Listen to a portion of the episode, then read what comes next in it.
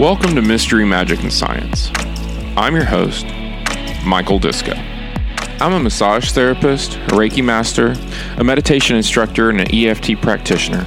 In the summer of 2012, I decided to get off my bar stool and find a different path. My life is now completely unrecognizable from what it was then.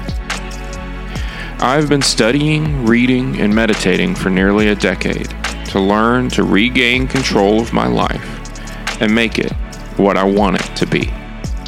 The point of this podcast is to share what I've learned along the way and what I keep learning every day from my practice and my path. You can change your life too. It takes perseverance, dedication, and an open mind. Sometimes I still struggle, but I am on path to heal myself to be the best version of me. I invite you to come with me. Let's take back our lives and do something beautiful.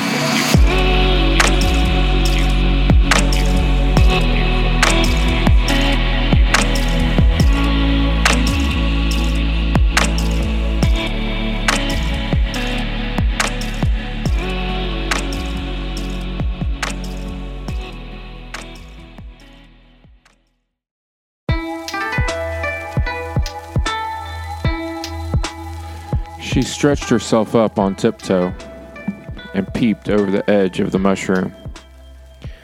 And her eyes immediately met those of a large caterpillar that was sitting on the top with its arms folded, quietly smoking a long hookah and taking not the smallest notice of her or of anything else.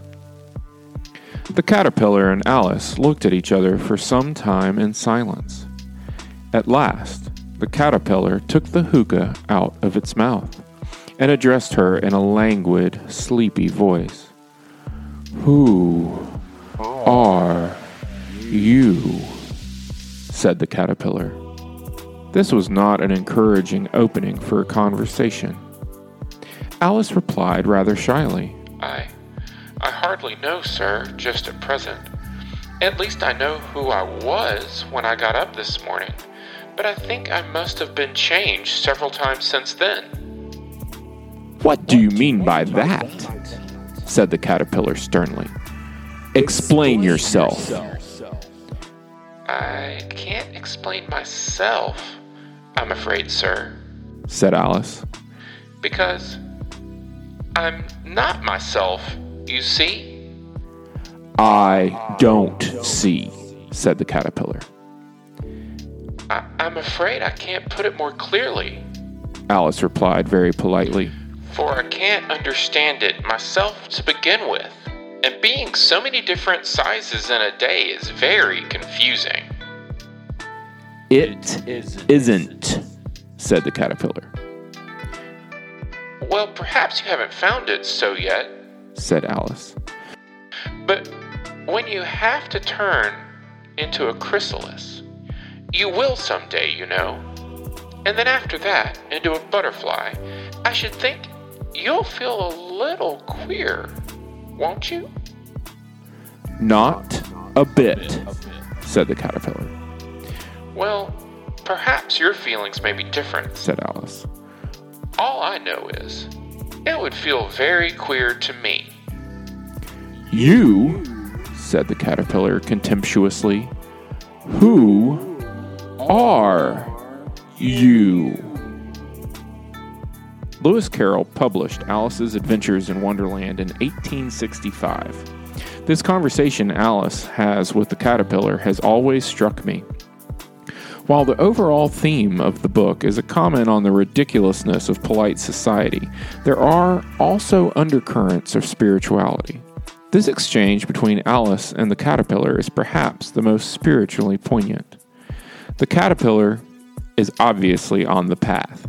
He knows he is changing every day and is preparing and ready for the day that he disappears into a chrysalis only to emerge a butterfly, which is often used as a metaphor for achieving enlightenment. He is confused and a little irritated by Alice's disorientation and fear of change. The most important thing he is saying here, however, is the question we will discuss today Who are you? The question is really the beginning of the spiritual journey. It's at the center of every philosophy and religion. What you believe about yourself defines how to perceive the world and how you experience even the smallest events in your life. Imagine you are wearing glasses, and what you believe about yourself actually changes the lenses in the glasses, changing how you see the world around you. We've all heard of rose colored glasses that only allow you to see the good, the positive, or beautiful around you. But these lenses of belief not only change the way you see, hear, and feel things, but are at the very core of how you experience even the most basic things. So ask yourself the question Who are you? I want you to think about this for a minute. Close your eyes. Take a deep breath and visualize yourself. How do you define you? How do you see yourself?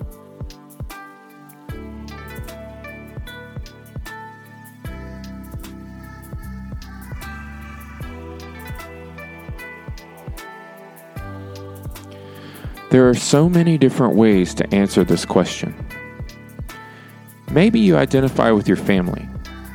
I'm a father, a mother, a step parent. I'm a partner, a husband, a wife. I'm a brother, a sister, a niece. I'm an uncle or an aunt. Maybe you identify with your career. I'm a lawyer, I'm a researcher, I'm a massage therapist, I'm a salesperson, I'm a doctor, I'm a server, I'm a bartender. Maybe you identify with your religion or lack of religion. I'm a Christian, I'm a Catholic, I'm an atheist, I'm Hindu, Buddhist, Sikh, I'm spiritual, I'm pagan. I don't believe in anything at all. Many people define themselves with their gender or sexuality. I'm straight, I'm gay, I'm bi, I'm trans, I'm pansexual, I'm polyamorous, I'm asexual. Some people even define themselves by their illnesses or psychological disorders. I'm ADHD, I'm bipolar, I'm depressed, I'm borderline, I'm sickly, I'm obese, I have cancer, I have lupus. Some people even define themselves by their mistakes or their past. I'm an alcoholic. I'm a recovering addict. I'm a suicide survivor. I'm a felon. I'm divorced. Most of us think of a combination of these things when we try to answer the question, Who are you?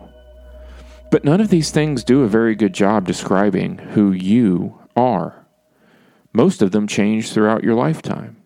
Your family identity changes every time someone is born or dies or is married or divorced. Your job can change dozens of times in your lifetime.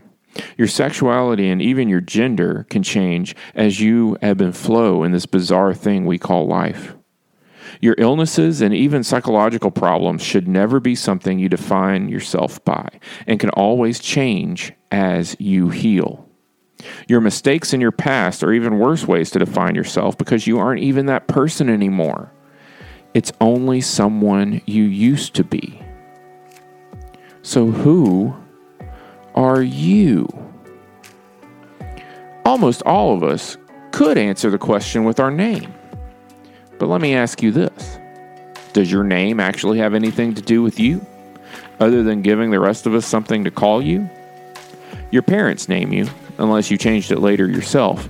And even if you picked your own name and went down to the courthouse and signed the paper agreeing that you aren't evading unpaid debts, and you feel somehow the name represents you, does it really? It defines you just as much as your social security number does. It's convenient to help the rest of us track you and keep up with what you've done and where you've been. But it really has nothing to do with who you actually are. I want to challenge you to try to visualize yourself, who you are, without using your name, your career, your sexuality, your past, or by defining yourself by your relationships to other people. Who are you really? Who are you if you take away all these things? Are you defined by your achievements then? Your failures? I don't think so. What about your memories?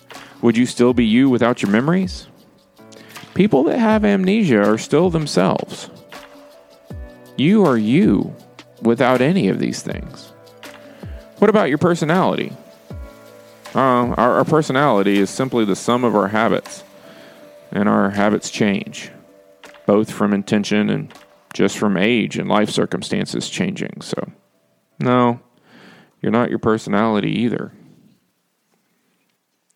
To complicate things even further, the way you see yourself and what you perceive that you are, who you perceive you are, is not what other people perceive.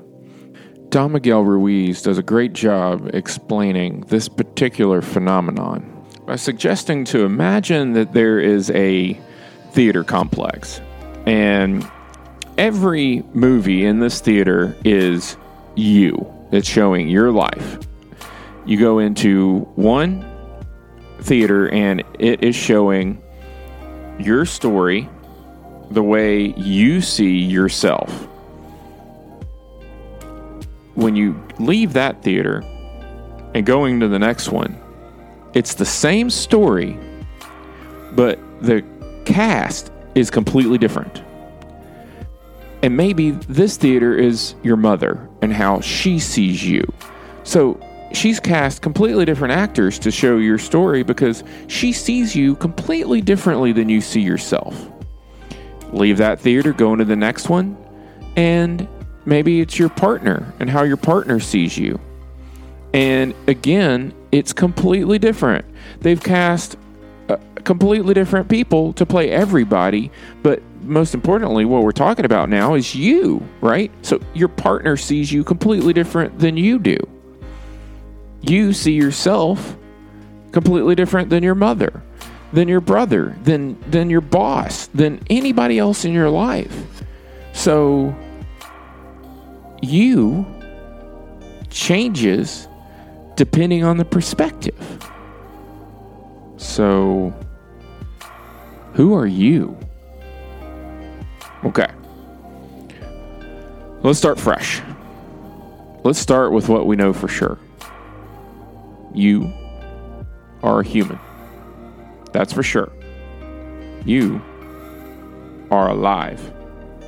That's a good one. We can definitely agree that you are alive.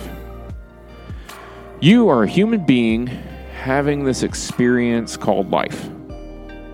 Got it. Do you need to define yourself further? Are you something else? Something more?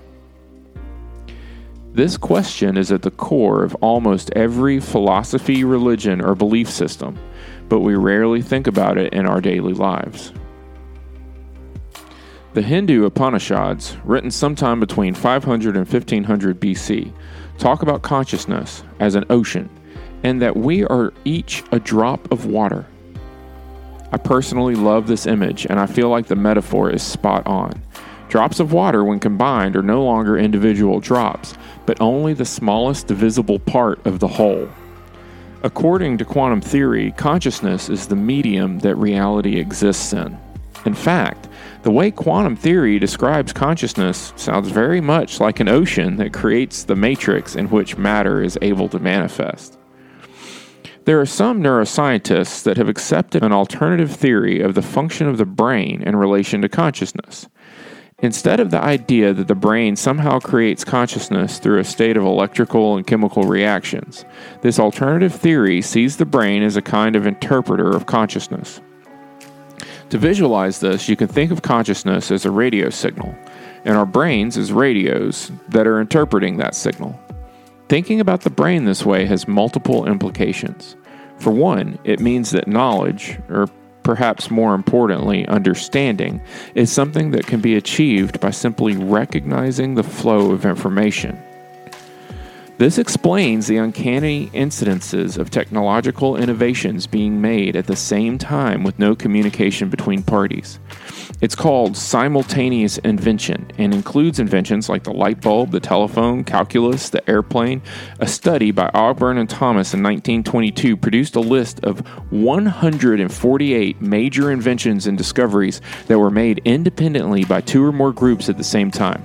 It also explains channelers or mystics that are able to describe events happening elsewhere or in the future or medical mediums like Anthony William or Edgar Cayce that can look at someone or touch them and accurately diagnose illness and intuit a healing path.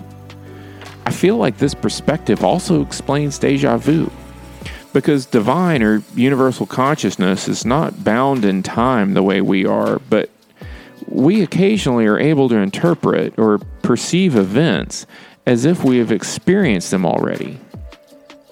So it's really just like we picked up on a radio station a frequency away from the one we were listening to.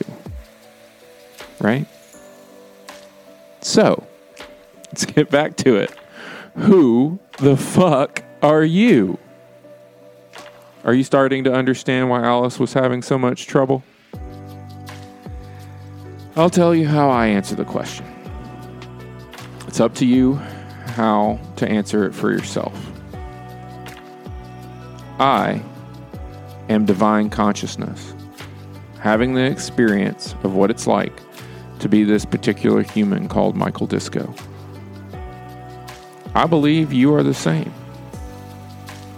You are divine consciousness, having the experience of what it's like to be the particular human called you. I like to think that this may have been what Lewis Carroll was getting at with his curt caterpillar. That's it for episode four. In the next episode, I'm going to talk about the energy matrix. Don't forget to like, subscribe, and share. I'd love your feedback.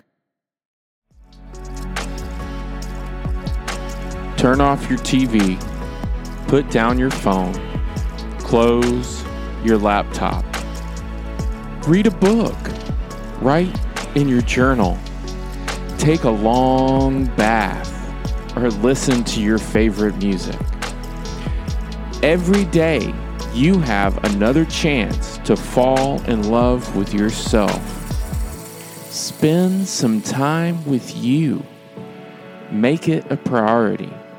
After all, you are a beautiful person, full of light and potential, and you deserve your own time and attention. Talk soon. One love.